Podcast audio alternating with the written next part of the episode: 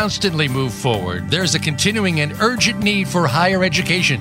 It's necessary for tomorrow's future and for a dynamically changing workforce. As the need for education is changing, so is education itself. Welcome to Big Beacon Radio, transforming higher education with your host, Dave Goldberg. In this program, we'll discuss the complex changes that are being made to higher education today, and we'll help you stay ahead of tomorrow if you're a student, educator, or in the workforce. Now, here's Dave Goldberg. And good day, and welcome to Big Beacon Radio. Transforming Higher Education. I'm Dave Goldberg. I'm your show host, and BigBeacon.org is an independent nonprofit organized in 2012 to help transform higher education, particularly engineering and professional education. In every episode, we explore some of the innovators and innovations that are changing the world of higher education all around us, and you can tweet about the show, ask questions, or make comments about the show on Twitter at hashtag uh, Big Beacon. And today we're um, uh, fortunate to, to be joined by uh, David Silverberg from Ashland University. Welcome to the show, David. Well, thanks. Good to be here. Well, it's great to have you here, and and we're gonna we're gonna talk a little bit about a couple of books that you've edited. But you're you're director of the Telego Center for Educational Improvement. You're editor of uh, two books on high, on change in higher ed. Uh, been a faculty member and and uh, PhD in education. But let's go back in the time machine. What what were some of the early influences that put you on your current path? Well, as far as the changing the light bulb theme that runs through the books, uh, so when I was growing up, my brother was an aspiring electrician, and he taught me how to change light bulbs from an early age. Okay. and he also taught me how to. Uh, he he would electrocute me by putting wires through the door handle to my bedroom. So I learned about the power of electricity and change early. Oh my! But professionally speaking, you know, I, I just in my years in higher education, in my years in K twelve, it just seemed to me that these are institutions that should be nimble and should be proactive and, not just responsive, but proactive. And so some of the things that I've seen in my 12 years at Ashland University, especially recently, uh, have really helped inspire me about what's possible as far as institutional transformation. So that, those are some things that inspired me. Hmm. Okay. And and in terms of uh, early influences, what led you to uh, what led you to uh, get into higher ed? What led you to get a, a PhD? What led you into your current into your current line of work? Back sure, way, yeah. way back when. Well, I started teaching. Uh, gosh, I started teaching in 1990, and about two or three years after that, teaching in K-12. Hmm. About two or three years after that, I started uh, working in professional development to help teachers get better because I saw for beginning teachers they were struggling.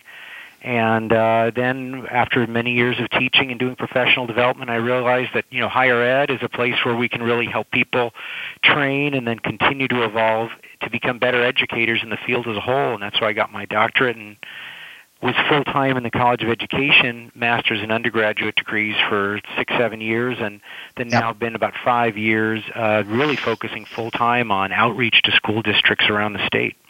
Yeah. Now, and now that that's helpful to understand where where your interests come from. Actually, I'm curious about so, so and, and I we'll get a chance maybe to talk about.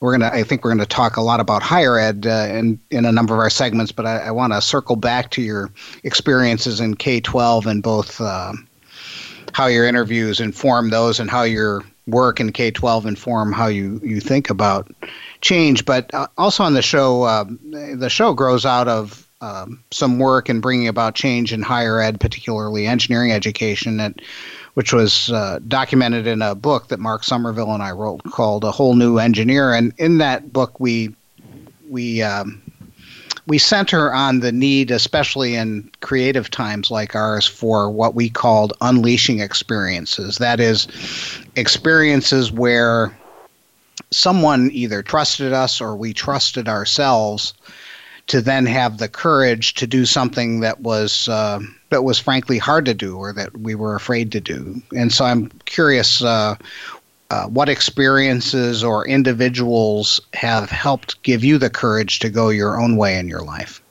Sure. Yeah.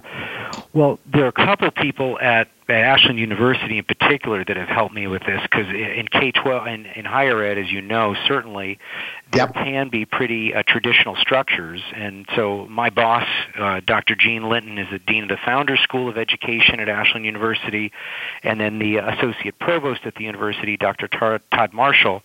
Yep. Um, one of the things that I really appreciate them in them is the way they talk about not just the next thing to do, but about really thinking about how we can make change happen in a bigger way. It's not just the next topic or the next task. So when I heard that that's where they were speaking from, the light bulb went on for me about, you know what, I can be part of those kinds of things too. Um, so in a sense, that was an unleashing experience. Those were unleashing experiences, conversations that I've had with them over the years. Yeah, and um, okay, and so um, you're and so you're director of something called the Telego Center for Educational Improvement. What what's the Telego Center about? What's your role there? Tell tell our listeners a little bit about uh, the work of of your center. Sure. Yeah. Well, uh, we do outreach to school districts across the state as far as professional development. Um, we've conducted over 20 curriculum audits of school districts, so that's K-12 for math, science, English, language arts, and social studies. Uh, we also put on professional development programs for school administrators. We have one that's been going on for 17 years for superintendents and curriculum directors and such, and lots of uh, customized PD professional development for teachers in different areas. Um, uh, and so that's a lot of the work that we do is outreach in that regard, and it's pretty innovative stuff, I think. Yeah, and I'm I, and I don't know I I don't know the K twelve landscape. Um, I I actually there's a dearth of PD in higher ed. Uh, you look around, there are very few schools that.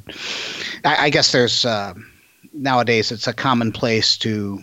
Um, to have some sort of training in pedagogy, uh, and teaching methods, and so forth for entering teachers, which you know, which wasn't the case, say 20, 25 years ago. So there's some some development, but it's um, um, seems to me that it's fairly limited with respect to the some of the things that I hear going on in K-12. What when you say uh, the the PD that you're involved in is innovative, what does that mean? Well, you know, you hear lots of things about standards and such, and and um, achievement and so forth, yep. assessment. And uh, it's amazing how often people work so hard, uh, and certainly are bright people working hard, and yet also in some ways are just working harder at doing the same things. Right. Uh, and so through these curriculum audits that we do, we really meet with the teachers and find out exactly what it is that they're teaching and to what degree, and then come out with a I don't know 85 page report or so about this, just articulating what I call the vertical alignment, so that K-12 flow through of what you think about STEM topics or otherwise, um, that show what and where things are being taught, and it's extraordinary when how that illustrates where the gaps might be. You know, you think about uh, spinal column, and you know, if a vertebrae is out of place, that's a big deal. And in education, obviously, people can't get to college or or beyond um, with a solid education unless there's some reasonable flow through there. And and uh, a lot of times, these things are just because people are focused on the next kid to help, which of course is critical, and not on exactly what you know uh, should be taught in terms of the flow. Okay. So um, so that's that's that's helpful, and and um, uh, now let's talk a little bit about these uh, uh, two books that um, um you've edited here, and they've come out this year, uh, 2018. Um, one is called Empowerment at the Tower, uh, with the subtitle Leadership and Identity in Higher Education, and the um, the second one is called In- Institutional Change from Within, with the subtitle Teaching and Learning in Higher Education. Yeah, you you um, we're going to dig into them in in um, in some detail, uh, uh, one in each of our remaining segments. But um, I'm always interested when I have book authors on the show. Show I've written books myself. It's a big job, and um, and and it usually takes a while to do. And uh, there's usually got to be something that triggers it that makes it important enough to take on a big job in the the flow of of everyday stuff. And so, what was it that uh, triggered or inspired you to um, to tackle this project? Oh boy, I knew you were going to ask that. I can the best I can tell you is I felt inspired. You know, I've got I've got yep. a good nose for um, possibility. Yeah. And uh, it struck me that these this I intended it as being maybe who knew if anybody would submit anything that would give mm-hmm. me enough for one book. Right. And I put out some feelers, uh, just thinking this was an idea that, gosh, transformation in higher ed, that's kind of an important topic. And I got such a rush of response with people that would be interested to share that it ended up being two books. So you talk about can take a while to do. I did both of these in a year. Yep. And it, I call them sister texts. Um, so it was kind of an inspiration. And to be honest, Dave, I didn't know where they were going to lead me. It was just an inquiry into what's going on out there. So uh, I was curious, and and uh, this is this is what what resulted. So that's interesting. So uh, so there is a process here. So you put out a call for call for papers or a call for interviews. Uh, how did you? It was an interestingly eclectic group that you had in both books. I'm just uh, so how did how did you solicit the, um, uh, the the folks that you ended up getting? Oh boy, good question. Yeah, I uh, all kinds of ways. I mean, I blasted it out through you know the universities, colleges, and universities that I had gone to, through alumni yep. and friends. Yep. Yep. Um, others that were doing interesting work in the field. It was kind of an all call at an industrial level. Yep. And um, because I who knew I didn't know if anybody would even respond, and some of the responses were fascinating, which is something along the lines of some some universities wrote to me and said they'd be happy to submit a chapter as long as they could only say good things about themselves. And I said, well, no, you know that's not what this is about. It's about really sharing what's going on. What are the challenges? How do you overcome them? You know otherwise yep. it's not a learning instrument is it and they said well we're not interested. So there was it was just fascinating to see. And one person one uh, high level administrator at an institution uh, offered to submit a paper and was very excited, a chapter rather, and this this person was nixed by the, the, the highest level administrators at the university because it was authentic. You know, it was talking about challenges and and you know overcoming them and so forth, and they were worried that they'd be seen as um, critical or insecure, which is funny because obviously they are. You know, so. Uh, here we are with some, you know, bold statements coming from across the country that I'm proud to share. And yeah, so honest, that's when you that's, talk about interviews, yeah. I didn't even know I was going to be doing interviews until I read the chapters and thought, there's a whole backstory here behind, kind of like that. Um, what did you call it? Unleashing. Yeah. Behind and underneath the unleashing experiences are frankly my favorite parts of the books is where where the yeah. uh, uh, I did the interviews and people shared about their lives like why do they how do they become change agents to me is honestly the biggest i'm jumping to the end here but i really think is the most valuable aspect of the book because that's where change is going to happen is when people realize and look back on how they in fact became agents of change how they learned that as a life lesson and suddenly institutions around the country can start to see pretty dramatic change i think that's and I find that interesting as well. And of course, uh, uh, I, applaud your efforts to get authentic. Uh, the world doesn't need any more marketing pieces from um, universities about how great they are and how everything they're doing is is working. And change is hard, and there's still quite a lot to quite a lot to learn, and uh, uh, and a lot of what's out there. Um, uh, is of is of questionable value or is tuned to a different time in my view a, a, lot of what constituted effective change in the 50s 60s 70s and 80s is a lot different than what's effective change in the in in the uh, era of the internet comment mm-hmm.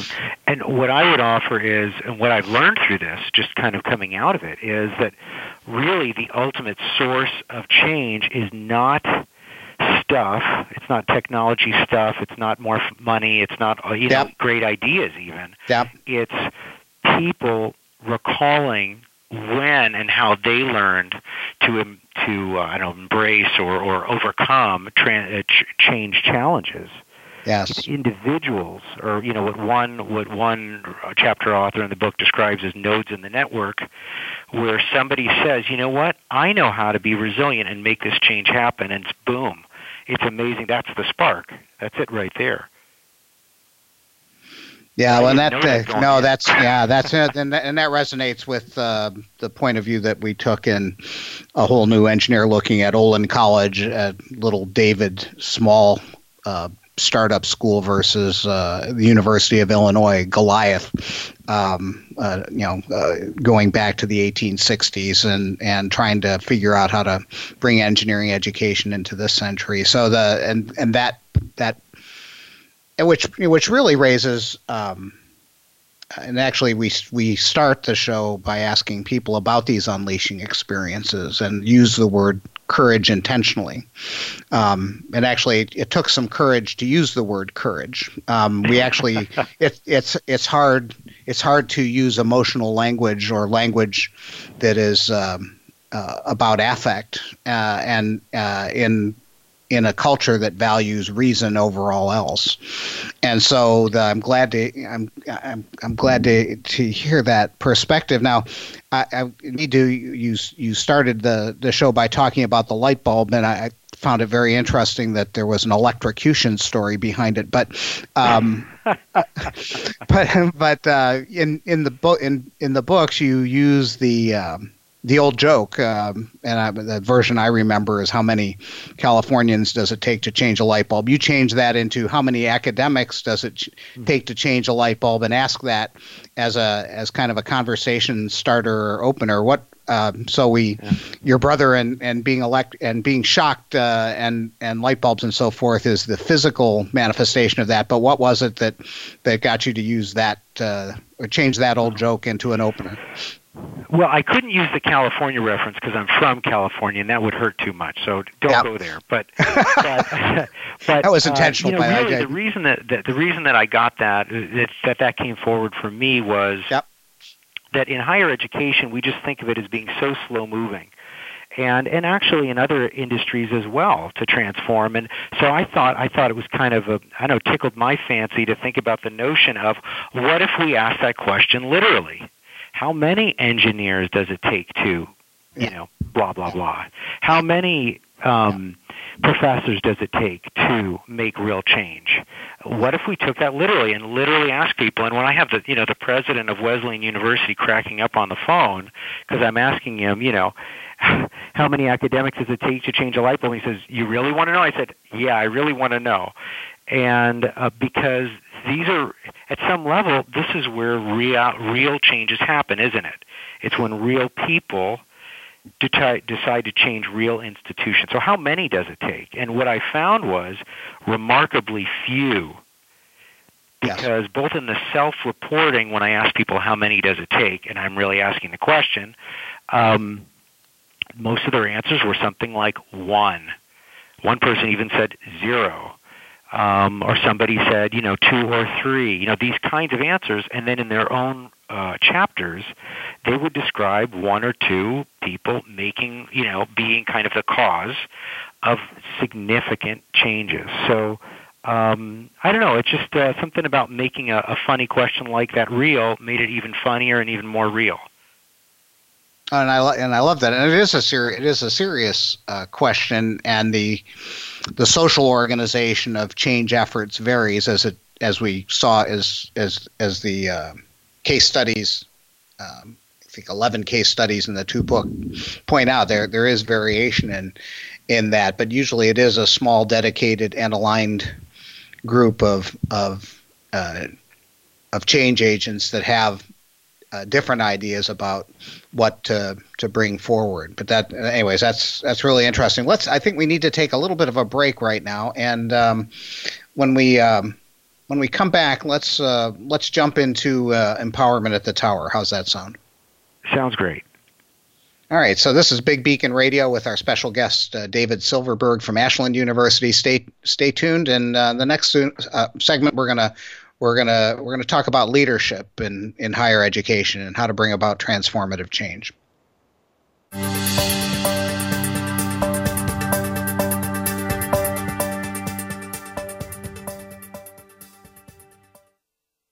Become our friend on Facebook. Post your thoughts about our shows and network on our timeline. Visit facebook.com forward slash voice America. Do you want greater success in bringing change to your university, college, department, or classroom? Are you looking for a keynote speaker to inspire your organization with stories of transformative change? Would you like to boost your own academic, business, or technical career? Let David E. Goldberg of Three Joy Associates help. David is a leading speaker, author, trainer, and leadership coach with experience in helping bring successful change to educational organizations and education and technical careers around the globe. To learn more, call Dave Goldberg at 217 621 2645. Contact him at deg at 3joy.com or browse the 3joy website www.3joy.com today. Bob Pritchard has over 30 years of experience as a straight talking business consultant and author working with some of the top Fortune 500 companies. Now he's come to the Voice America Business Channel to help you and your business. Tune in to the Bob Pritchard Radio Show for information about starting and successfully running a profitable business. From the movers and shakers to great marketing screw ups, you can't afford to miss a single edition of the Bob Pritchard Radio Show. Tuesdays at 5 p.m. Pacific, 8 p.m. Eastern on Voice America Business. We're always talking business. Talk to an expert. Call now toll free 866 472 5790. That's 866 472 5790. Voice America Business Network.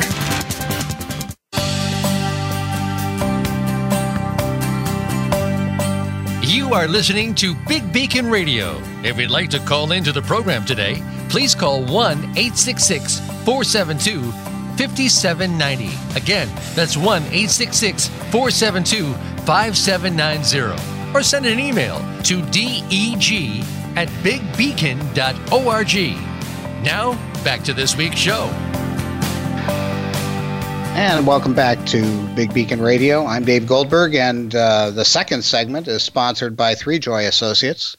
Get the training, coaching, and change mastery facilitation to help transform yourself for your educational organization or institution.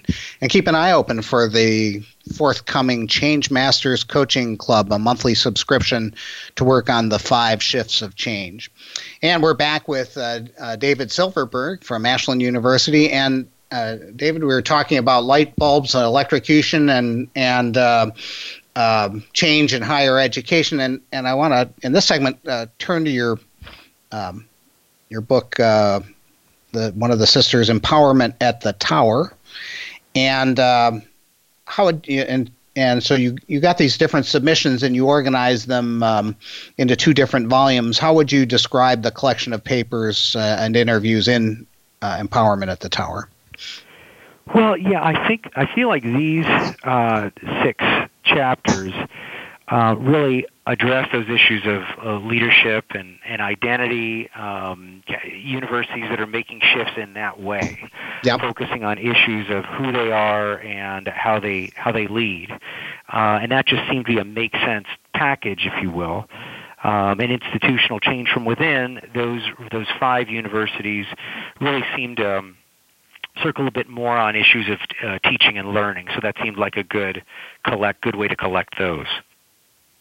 Okay, and so um, uh, as you mentioned, there are six papers in the volume, um, and and this is maybe a little unfair because uh, you don't want to um, um discriminate against uh, some of your authors, but there were probably one or two of these that really uh, flipped your pizza, uh, kind of really said, "Oh, this is this is what uh, transformation in higher education." You actually used the "should" word before. Should be about.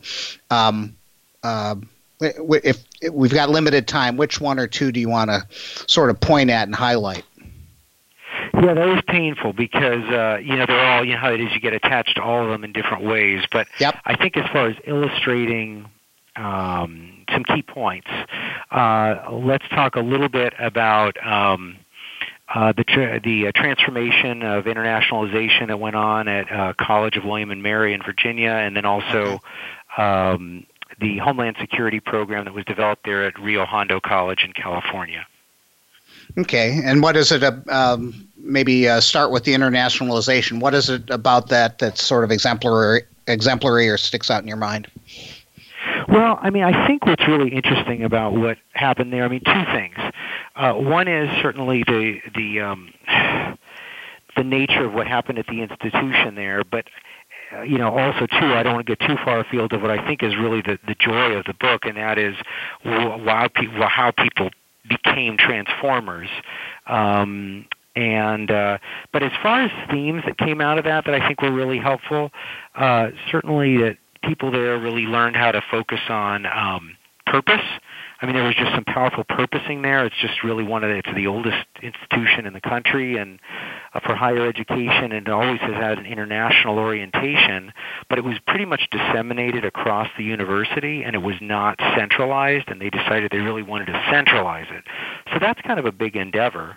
Um, but ultimately, what they learned was that the best way to transform that transform that were through what they were calling, you know, nodes, nodes in the network and individuals that were going to be part of that change, uh, instigators of that change. Um, leveraged what they wanted out of that, and it, and, and it came up with some good results. So I think that's why that's a good example. Um, there was some administrative leadership in that capacity, of course, but also some more faculty types were involved with that as well. Yeah. Uh, so on that, le- yeah, go on. Yeah, yeah. Well, and, and one of the things that was interesting about that effort is that they explicitly, and we've had John Kotter on the show before, actually a couple of times, and so they were fairly intentional um, about uh, change methodology, and they called out uh, Kotter's uh, eight-step processes and actually used that as an organizing uh, principle for for their work. How important uh, do you think that their being intentional about how they changed was for their success or what they achieved? Well, that's a really interesting reference because it was only after doing the chapter that uh, the administrator there on campus looked at that and said, "My gosh, this follows that that that organization, that strategy beautifully." So it was a wonderful match. Uh, it was a it was a theory that was familiar with people there, but that's the way that this uh, initiative took place. In part was was organic, and yet also mirrored that practice. So it was really I, kind of a neat twist for them. I and see. It really did mirror it to the to the to the key. I mean, it really was on point with that and was very helpful for them. And one of the big takeaways of advice for them with others that I would just share back to you is they really felt strongly that people should have an organizing theory, organizing change theory that helps them structure their efforts and you know and measure outcomes and so forth too. Well, and on this show we've we talk about change process both uh, for individuals through oftentimes through a coaching or mentoring lens and then for organizations oftentimes through some sort of um, you know we've had we have had people like Dan Heath on the show and John Kotter and other other people talking about you know uh, how change is made. You know usually those um, usually the references and usually the places these things are done are are not um, in higher education so much. There, there's less intentionality around process uh, in change efforts. It's I think people assume that their ordinary process of calling a committee together and doing things the old-fashioned way will work. Uh, my experience is that that the old-fashioned way gets you the kind of incremental change that was uh, effective uh, in the past, not what's needed now. Comment. Yeah, I agree. Absolutely. And, and they jumped right into that. I, I agree. I think that this is, and I think that the time is right. I mean, I think that for a lot of these institutions that I spoke with, you know, this is people are feeling that change is necessary, um, and it's still scary. You know, change yep. can be challenging yep. to the institution and to individuals. Um, but I think timing is key, and I think the time. A lot of people are feeling that the time is now. They're just looking for how and what and you've called out a number of interesting things from the internationalization example in chapter five. But um, uh, what else? Uh, we're going to we'll shift to the uh, uh, new home security department uh, chapter that you you mentioned uh, among the the two that were exemplary. What else should we say about the internationalization effort before moving on?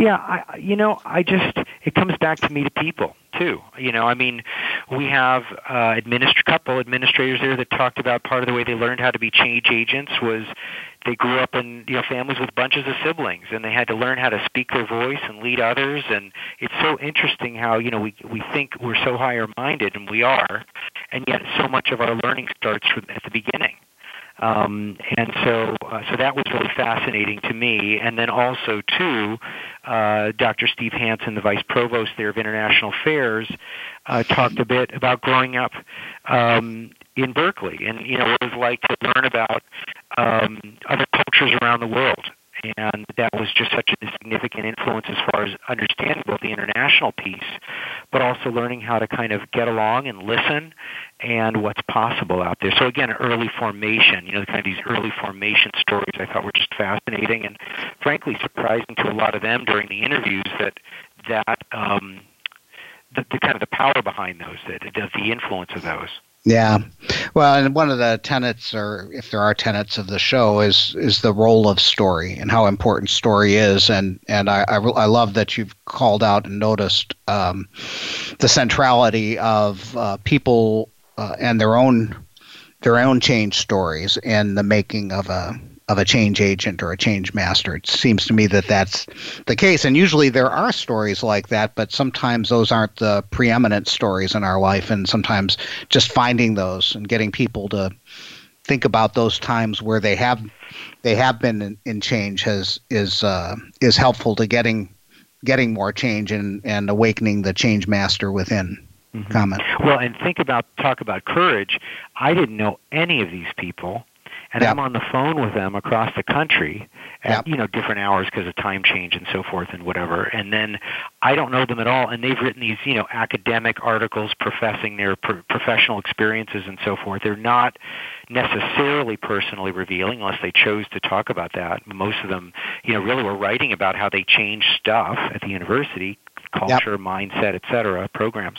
And then I come out with this question of, so, you know, tell me about what in your life led to being a change agent. And honestly, I didn't quite know I was going to ask that question until it just seemed like the right question to ask. And yeah. it was amazing. And people were practically, there's several, several people were in tears, you know. And here I'm yeah. thinking, oh my gosh, what have I done? But that just meant, I think, something, you know, there was some meaning, there's some real value there um, as far as hopefully keeping them inspired and then, you know, lighting the flame in others as well. Beautiful, yeah, and uh, yeah, one of the um, uh, one of the joys of, uh, of of being a coach, being an executive coach or leadership coach, is is being given permission to to ask those questions and sit with people as they work through their own answers and and uh, find find their sweet spots and find the parts that were authentic. And so um, I, am resonating with the, the beauty of, of your interviews. So, chapter three, Homeland Security as an emerging academic discipline, was the other other one you mentioned. What uh, uh, what what uh, got you excited about that one? What, what why call that one out? Well, I, I think there's some interesting elements of that. Um, and some of these themes were took place in other you could see them in other chapters as well which was interesting like they came out in themes but one piece of this was you know what i would call embracing dissonance you know, I mean, mm. these these uh, these leaders, so Dr. Nash Flores, who's the Dean of Public Safety there, Rick uh, Tracy Rickman uh, coordinator of, of uh, fire safety, and Dr. Don Mason there, Associate Dean of Public Safety, they jumped right into trying to create these programs and facilities in a way that was very um, I would say selfless. You know, they really they part of their message, part of their advice is uh, embrace your enemies, and what they mean by that is when you're moving into a collaborative group effort with different entities, uh, different political or social entities, bring them in just because they are the people that need to be part of the project, even if there are professional or ego clashes and so forth. Get over it and move on to what's really valuable. And I think that's a valuable lesson for many of us in higher education where things, of course, you know, people talk about silos and egos and tenure and all these kinds of things can get in the way of getting stuff done. And um, so I thought they really stood for that and, and, and believed in that. I thought that was pretty neat. Um, and I also think one of the other messages that came out from them, and then I'll talk a little bit about just the personal stories too, was they shared about the value of authenticity of really getting to know the people that work with them and for them at a genuine level, not just, you know, I know this person's going to be on the committee, but really asking about their family lives and getting to know them personally because not only does that build sympathy and empathy, but it also builds uh, trust so when things get hard, we don't just drop the ball on progress, which we all know in higher ed can happen quite easily. So uh, those are just a couple things that I thought were really neat as far as uh, takeaways and, and value points. Yeah, that's so. Uh, you know, those are both points are um, interesting. We've had um, oh, uh, there, uh, Zaid Hassan wrote a book called The Social Labs uh, Revolution, where explicitly you bring opposing um, points of view. Uh, the we had uh, Adam Kahane on the show as well uh, not that long ago, where we, he was talking about uh, bringing opposing points of view together in South Africa during the era of apartheid. So, you know, they're extreme examples of. Uh, um, of, of bringing your enemy in and uh, and and learning to converse and learning trying to form some basis for trusting uh, and going forward. So this is an interesting um, uh, case in that way. Uh, you mentioned that there are some of the personal. Um, you mentioned authenticity and some of the personal stories. We've got a couple of minutes left in the segment. What uh, what should we talk about sure. there?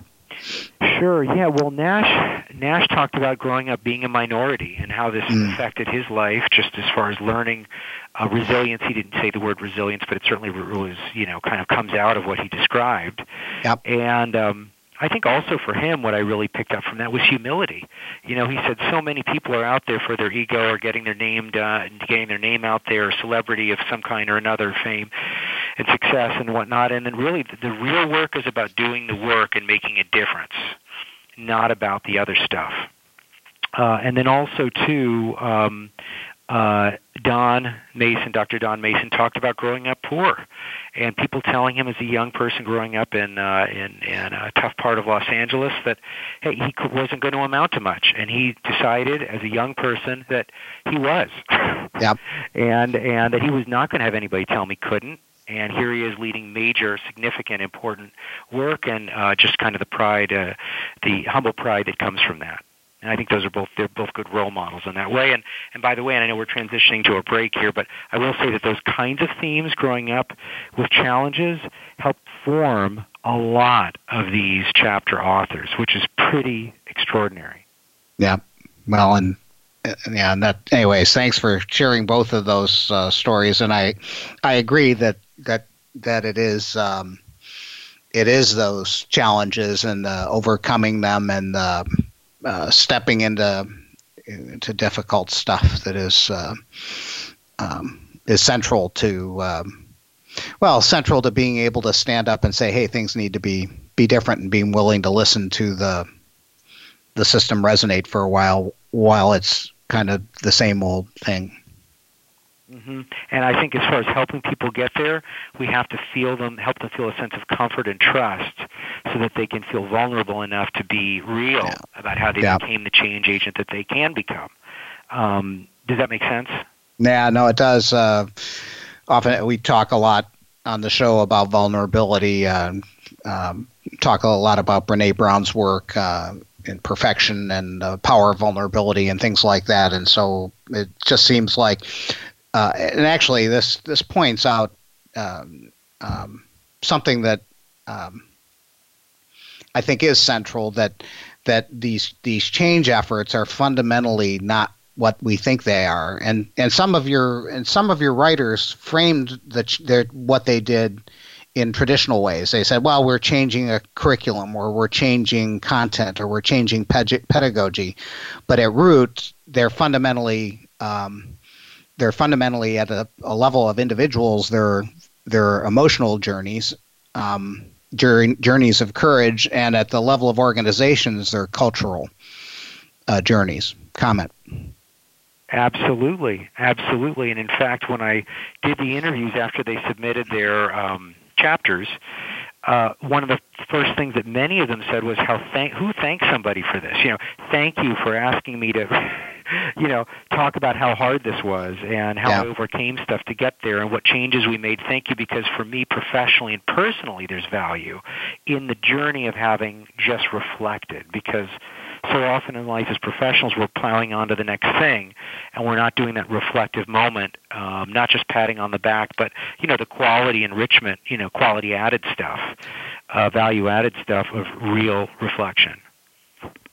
Great stuff. Let's take a break, and uh, in the next segment, let's talk a little bit about institutional change from within. How about that?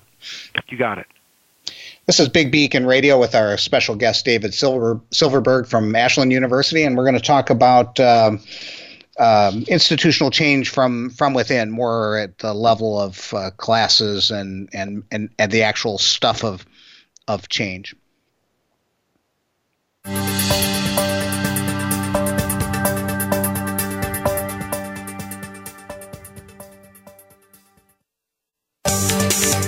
From the boardroom to you, Voice America Business Network.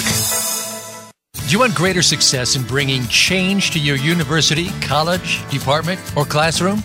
Are you looking for a keynote speaker to inspire your organization with stories of transformative change? Would you like to boost your own academic, business, or technical career? Let David E. Goldberg of Three Joy Associates help. David is a leading speaker, author, trainer, and leadership coach with experience in helping bring successful change to educational organizations and education and technical careers around the globe. To learn more, call Dave Goldberg at 217 621 2645. Contact him at deg at 3joy.com or browse the 3joy website www.3joy.com today.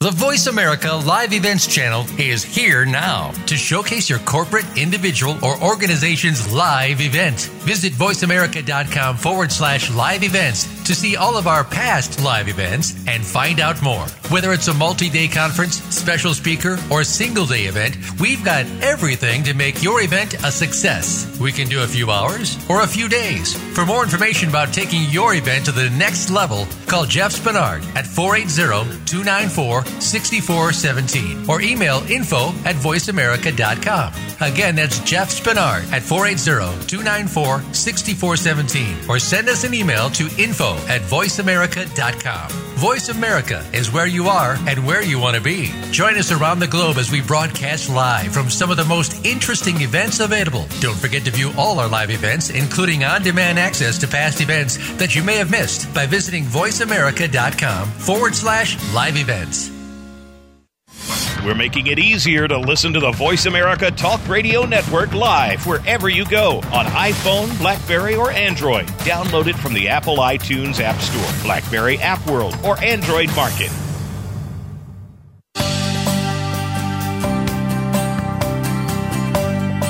You are listening to Big Beacon Radio. If you'd like to call into the program today, please call 1 866 472 5790. Again, that's 1 866 472 5790. Or send an email to deg at bigbeacon.org. Now, back to this week's show. And welcome back to Big Beacon Radio. Our final segment is sponsored by the book that is transforming higher education, A Whole New Engineer The Coming Revolution in Engineering Education at wholenewengineer.org. It's not just for engineers anymore. And we're back with David Silverberg from Ashland University. We've been talking about his. Uh, uh, the books that he's edited on uh, well, uh, one empowerment at the tower in the last segment and then this final segment we're going to talk about the book institutional change from within and um, uh, how would you distinguish uh, institutional change from within uh, from empowerment at the tower David? Yeah, you know, to me, a couple of key elements. You've mentioned pedagogy a couple times during um, yep. during our, our conversation today. And, and a couple of these chapters, I think, really address that and, and really, I think, reflect part of the purpose or the goal of this text is to help people move in the direction of rethinking or evolving um, how we do what we do as far as teaching and instruction. Yep. So one of the chapters uh, came out of uh, SUNY College at Brockport in New York, and that focuses on metacognitive educational leaders and some some work they've done there on that topic. Yep. And then the other is out of the University of Pittsburgh in Pennsylvania, of course, and that focusing on student persistence in STEM and how they've tried to change some of their teaching practices there. Okay, so those sound like uh, two that we should talk about. Where, which one should we talk about first? Oh, uh, well, let's talk about metacognition because I, I, think that's just such a neat topic. Okay, so uh, metacognition uh, be, being basically thinking about thinking. Yep. And uh, this was uh, initiatives that they took on to really make that more central to what they do is to help leaders, educational leaders, become more self-aware and reflective, uh, centered around critical thinking as a core tenet. Yeah. So, what was it about? Uh, and so the um, and there's a fair amount of work uh, or NSF projects in engineering education on reflection as important to uh, in the teaching process and um, and and uh, less connected to say professional development in universities. The whole enterprise of um, executive coaching or leadership coaching is is a reflective one. But what was it about what um, uh, about that chapter that uh, is important to to talk about? Well, I think that uh, the way I think that they look to model that, uh, both in their own leadership style, but then also how they were, you know, they looked at every level, how to model that in their own leadership style, uh, how the program would be revised to embed that work in the instruction of the of the of the um, students, namely the, the educational leaders, but then also how those leaders can help reinforce that or kind of trickle that down to the, the the folks that they coach up in the field, you know, in, in actual schools. So I think that the kind of the holistic nature of it is what I found really intriguing. Okay, so this so was so, and I was I I'll confess I didn't um, study this in preparation for taking an exam. So, but I did I was looking through it, but I was trying to understand what it was. And I resonated with the talk of metacognition and reflection and so forth. But I, I was uh, um, the actual I was a little unclear as to what it was they actually did with it. So what what were the results of um, um, you know how did well, how did this play how did this play out in the world? Powerful, and what they yeah. did is they restructured yeah. the assignments to really focus on crit- really drill down into critical thinking as a core I mean, narrative, if you will, for the core, core directive for the assignment. So students weren't just doing assignments, you know, what do you do in this situation at a school if this happens? Uh, but they were really looking at what's the professional practice that you would go through and how would you think critically about this and really um, what are your own um, what are your own barriers uh, to thinking uh, critically about this and how you go about breaking through those barriers to create meaningful uh, change in the field. So it was really embedded in the work rather than just uh, allowing uh, moving forward that old notion of just get the assignment and do it in. Uh, and they actually had some pushback from students around this being pretty tough because metacognition, actually applying it to real world situations, is a bit, you know, requires a bit more rigor. Um, so I thought that was pretty interesting stuff. And as far as the topic of, uh, as far as the element of their own uh, growth and their own personal uh, dynamic as change agents, uh, it was pretty interesting to hear that in this book, as compared to, say, uh, the previous one, we were talking about leadership, very few of the people in the leadership text talked about their becoming change agents because of professional experiences. Most of them were personal, of a personal nature. Within the institutional change from within text, most of these people who are now you know, talking about teaching and learning, many of them, they were talking about professional experiences as the seeds of change for them or the ins- inspiration to become change agents, which was fascinating. Uh, Heather Donnelly, the visiting professor of, uh, of education there at College of Brockport, talked about how you know some of her uh, what she would what she would might call you know uh, lack of achievement in, as an administrator in a, in a charter school, what she wasn't was not able to inco- accomplish, actually was the source of her becoming wanting to become a change agent. And uh, Dr. Jeff Lynn over there, department chair, talked about some self-doubt that people may have in becoming doctoral candidates. Hmm. Uh, so it's like a professional track, but yet that led to that kind of reference leads him to say, hey, we all can become change agents even if we're having professional challenges. So I thought that was kind of an interesting and surprising twist. Yeah, no, that's again that goes back to what we were talking about before with um, uh, challenges and overcoming challenges or learning learning from previous challenges as you as you move ahead. There's also uh, what you were just saying this element of um, uh, the importance of practice in the world um, as opposed to um, so there's thinking about thinking and critical reflection, but there's also kind of di- doing and iterating um, and yeah. and uh, and and trying theory against the world, which, to be honest, uh, modern education hasn't been much much about practice. In fact. Uh, uh many liberal arts schools eschew practice and think you know that the practice in the world is is uh, somehow beneath the the pure enterprise of a liberal education. Comment. Yeah, absolutely. And, you know, I think a good example, and I know that just in the time we have here, you asked about two examples. I think this is a natural shift over to okay. what the initiative was at University of Pittsburgh on focusing on student persistence in the STEM fields.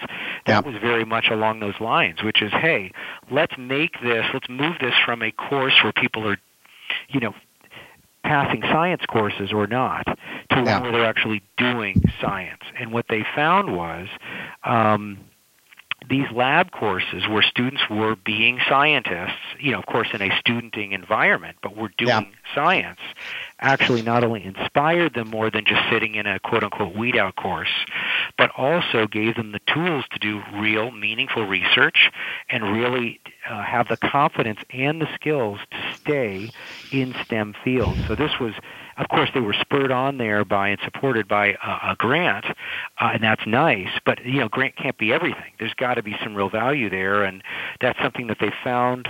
Uh, is that that was a very meaningful program. It continues to be, continues to grow, and is a real application of real learning and not just theory.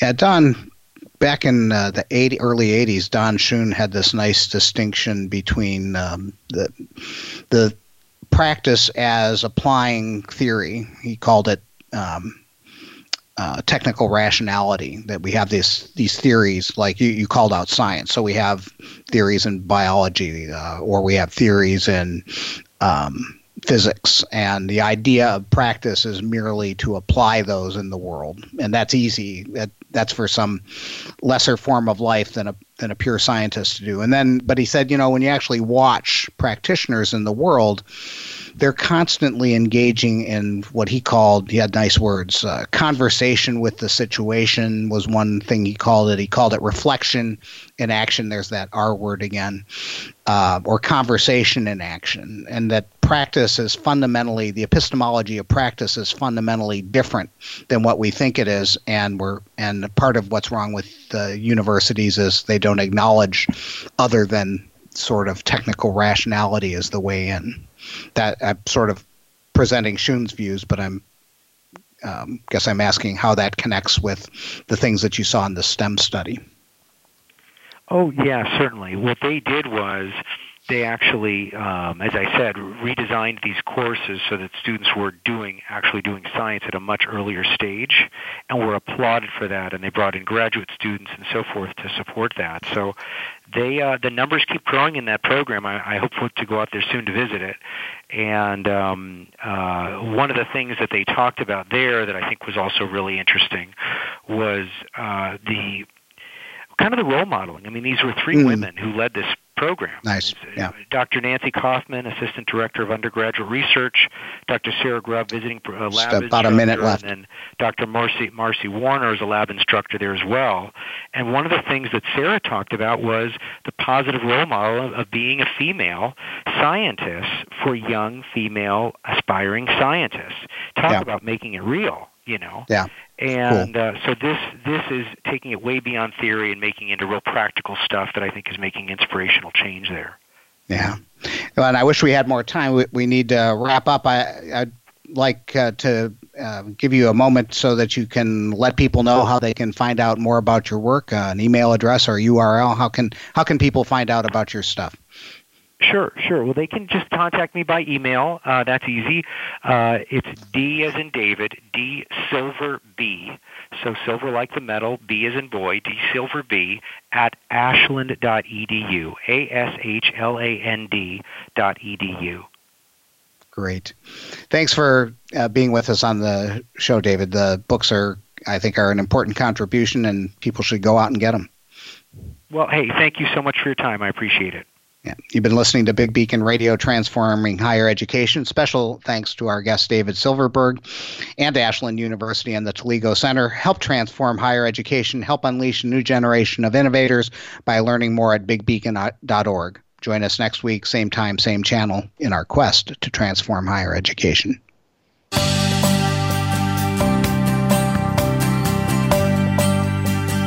Thank you for tuning into Big Beacon Radio, transforming higher education. Please join Dave Goldberg soon for another edition. Listen every Monday at 1 p.m. Eastern Time, 10 a.m. Pacific Time on the Voice America Business Channel. For additional information about our programs or to find out about the next show, please visit bigbeacon.org. We'll talk again very soon.